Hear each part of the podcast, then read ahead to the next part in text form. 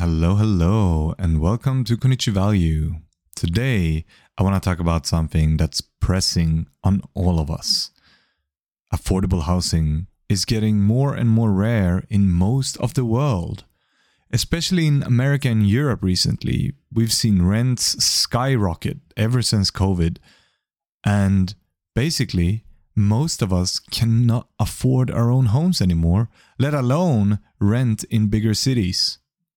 However, I'm here to tell you something crazy. The city that was once the most expensive city in the world has now one of the cheapest rents in the world compared to how much people earn here. The city I'm talking about is Tokyo. And Tokyo has the most affordable housing of any major city in the G7 and the OECD. How has Tokyo been able to do this? How has Japan been able to create affordable housing while places like America and Europe are struggling with this issue more and more every day? This is what I'm going to tell you on today's Konichi Value. And also, as I've said before, I think that Japan and Tokyo have some really good real estate investments. So, to end up this podcast, I'm going to give you some good real estate investment trusts or REITs that you can invest in right now if you think that Japanese real estate is undervalued and will go up. But without further ado, let's start the intro.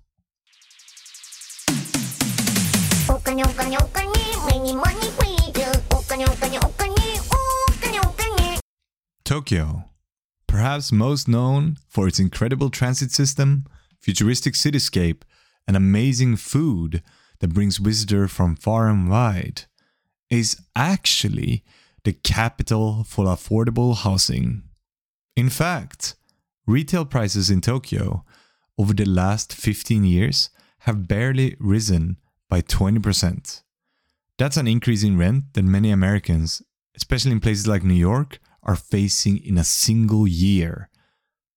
And when we compare the price to square meters, other big international cities hold the same type of rent increases as New York. Rent in Tokyo is cheaper than every major city with similar amount of wealth, including New York, London, Singapore, Paris, Stockholm, or even Seoul. Why is this? The explanation you might hear from most people is that the declining birth rate of Japan just makes the abundance of housing more and hence rents cheaper. But in fact, Tokyo is growing rapidly.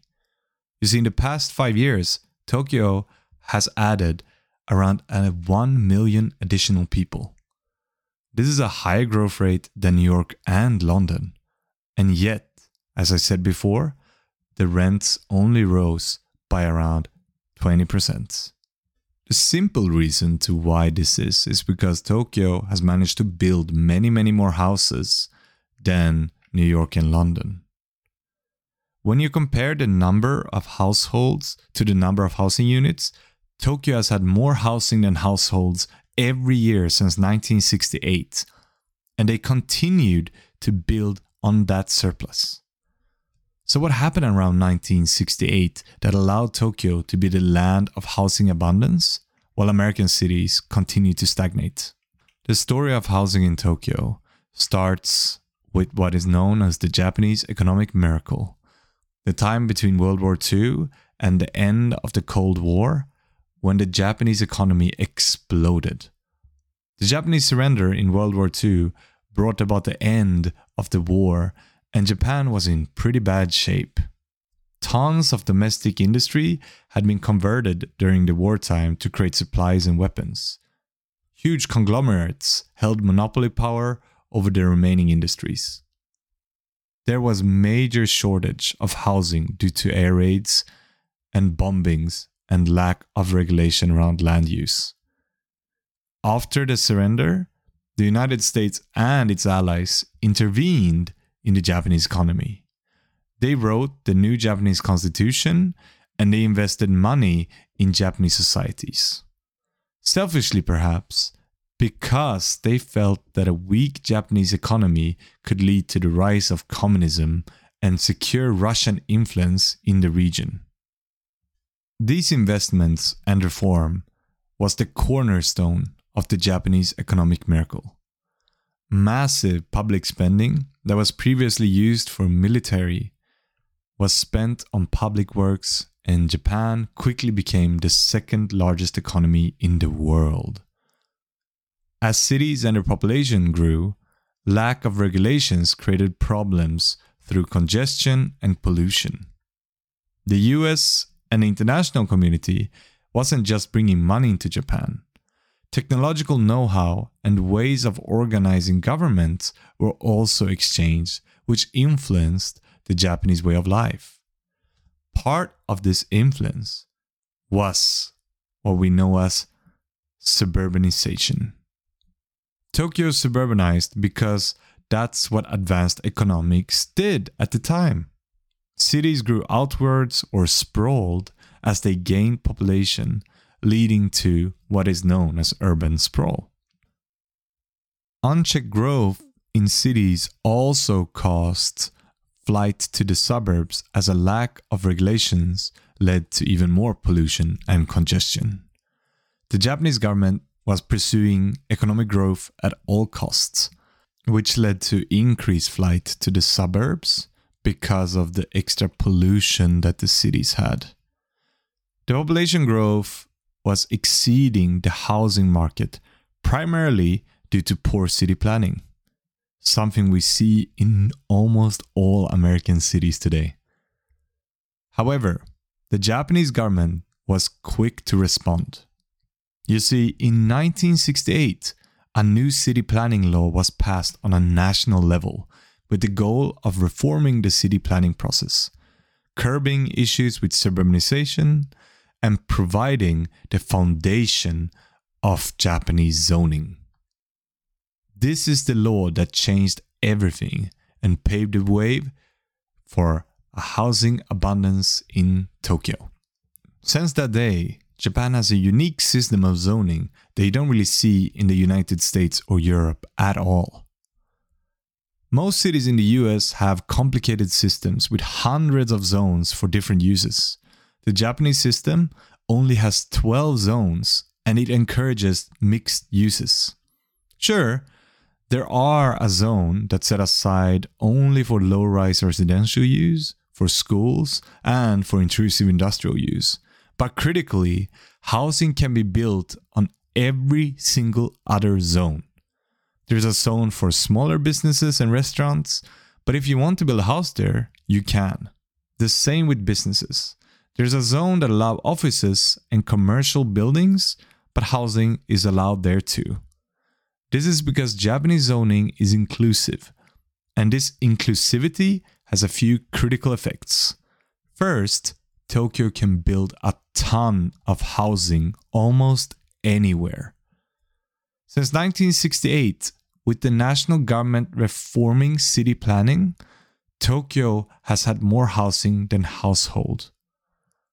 Secondly, this inclusivity has also allowed for higher density. Tokyo can build walkable, mixed use neighborhoods where public transit is viable, where cafes and small shops exist below apartments, where schools are just around the corner, and where religious sites are all next to train stations. In short, places you would actually want to live in, and most importantly, where you can afford to live in. Now, let's go back to the US and Europe. New York which is the densest city in America, has mostly single or two family use zoning around even Manhattan. That means that most of New York does not allow for any mixed use. Either it's one family housing or there's massive skyscrapers. Nothing in between they use a system called Euclidean zoning. Basically, Euclidean zoning set aside parts of the city for exclusive single use housing, retail, commercial uh, buildings, etc. This isn't just a New York City thing, this is the most common type of zoning in America and most parts of Europe. But what happens when a city follows this pattern of zoning and the housing zones fill up? Well, for example, across New York City, rents are rising as fast as 80% in one year, even for people with multi year contracts. In fact, because there's just no space to build more apartments because of the zoning laws, not because the actual space, the rents are rising so fast that if they continue to rise at this level, only dollar millionaires or billionaires will be left in Manhattan. On top of these insane rent rises, Euclidean zoning also causes urban sprawl increases dependence on cars with increased pollution as a result. This also makes neighborhood unwalkable, allowing for worse racial segregation, make public transit almost an impossibility because houses are so far away from each other, etc., etc. You get my point. This is really bad for big cities. Because of these laws, New York City is facing a housing shortage and has some of the most insane rent prices in the world. Looking at the future, it's grim. New York City started construction just under 30,000 new housing units in 2020. During this period, Tokyo started constructing 130,000 units, and the year before, over 140,000 units. One study estimates that the city, New York City that is, would need 560,000 additional housing units by 2030, with an additional need for 227,000 units right now. As Tokyo is growing faster than New York, they could have been in an even more dire situation.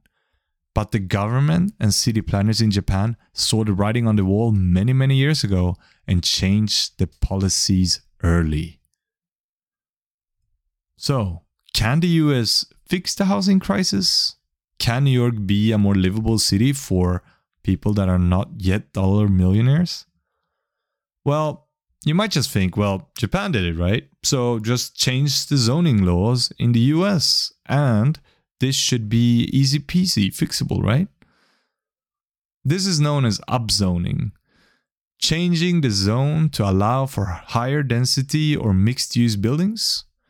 But now you're stumbling upon another way that the Japanese government system is unique and very different from the US one. In Japan, the 12 zoning laws I talked about before are determined by the national government. But in America, the Euclidean zoning system are determined locally. Enter the NIMBY movement. The NIMBY, or Not in My Backyard movement, is a group of existing residents and homeowners that fight basically any new development. Usually, under the guise of not wanting to change the neighborhood character, these show up at local meetings and oppose new housing. Often because more housing means the value of their property won't continue to rise. However, in Tokyo, there is no NIMBY movement. Land use rights are determined mostly by the person who owns it. Community input on new housing isn't requested, and nobody expects their opinion on what their neighbor is building to matter. The fact of the matter is that American cities can have affordable housing. It just requires making the right policy choices. In 1968, the Japanese government made those choices, and decades later, Tokyo is the land of housing abundance. Meanwhile, look at any American cities to see the impact of Euclidean zoning. Rents continue to rise even in mid sized cities, let alone the biggest cities in the country. a lack of housing is forcing people out of city life completely. More and more Americans are becoming rental cost burdened, and they do so at the pleasure of existing property owners who all too often think that building affordable housing is important as long as they're not built in their backyard. But in Tokyo, houses are being built where people live, whether they want it or not, and the city is better off for it. The sooner American cities can learn this lesson, the better. However, what has made Tokyo so amazing in terms of housing abundance has also made it a very attractive city, not only for Japanese people, but people abroad who just can't see cities like New York and London viable in the long run. Hence, there has been an increased investment from foreigners on Japanese housing. And this has had the abundance housing prices going up. Sure, it can be a negative, but as of now, it still makes Tokyo just build more housing and keep housing relatively affordable, even though the prices are going up. You see, in 2021, the amount of investments by overseas investors reached 1,330 billion Japanese yen. And this is an increase of 30% from the previous year. This is the first time in history the investment amount from foreigners has exceeded 1 trillion Japanese yen. I have talked about this before, and I've actually created a guide on how you can invest in Japanese housing, which I will link to in the podcast description. Also, I think that if you want to dip your toes in Japanese real estate investments, because it sounds quite interesting, as Tokyo, as you can see, is a very livable city at the moment, much more livable than New York or London, I have included a couple of REITs or real estate investment trusts in the podcast show notes and in the article about why Tokyo has affordable housing. So please check them out whenever you have time at konichivalue.com and have a wonderful rest of the day. Goodbye.